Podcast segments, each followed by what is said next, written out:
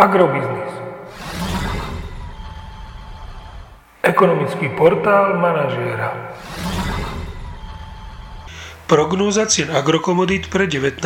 týždeň. Očakávané ceny plodín na burze Matif na konci 19. týždňa.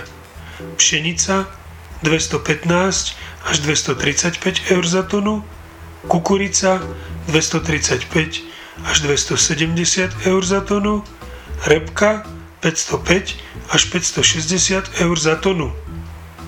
Vývoj v Nemecku naznačuje, že ceny jatočných ošípaných u nás by sa mohli dostať do pásma 1,52 až 1,57 eur za kilogram jatočnej hmotnosti.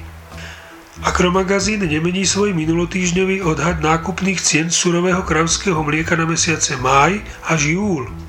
Ceny pohodných hmôt na európskych burzách sa v poslednom týždni menili len mierne a aj preto na najbližšie obdobie neočakávame nejaké výraznejšie zmeny cien na slovenských čerpacích staniciach. Nafta by mohla aj naďalej stať okolo 1,18 eur za liter a benzín Natural 95 okolo 1,36 eur za liter.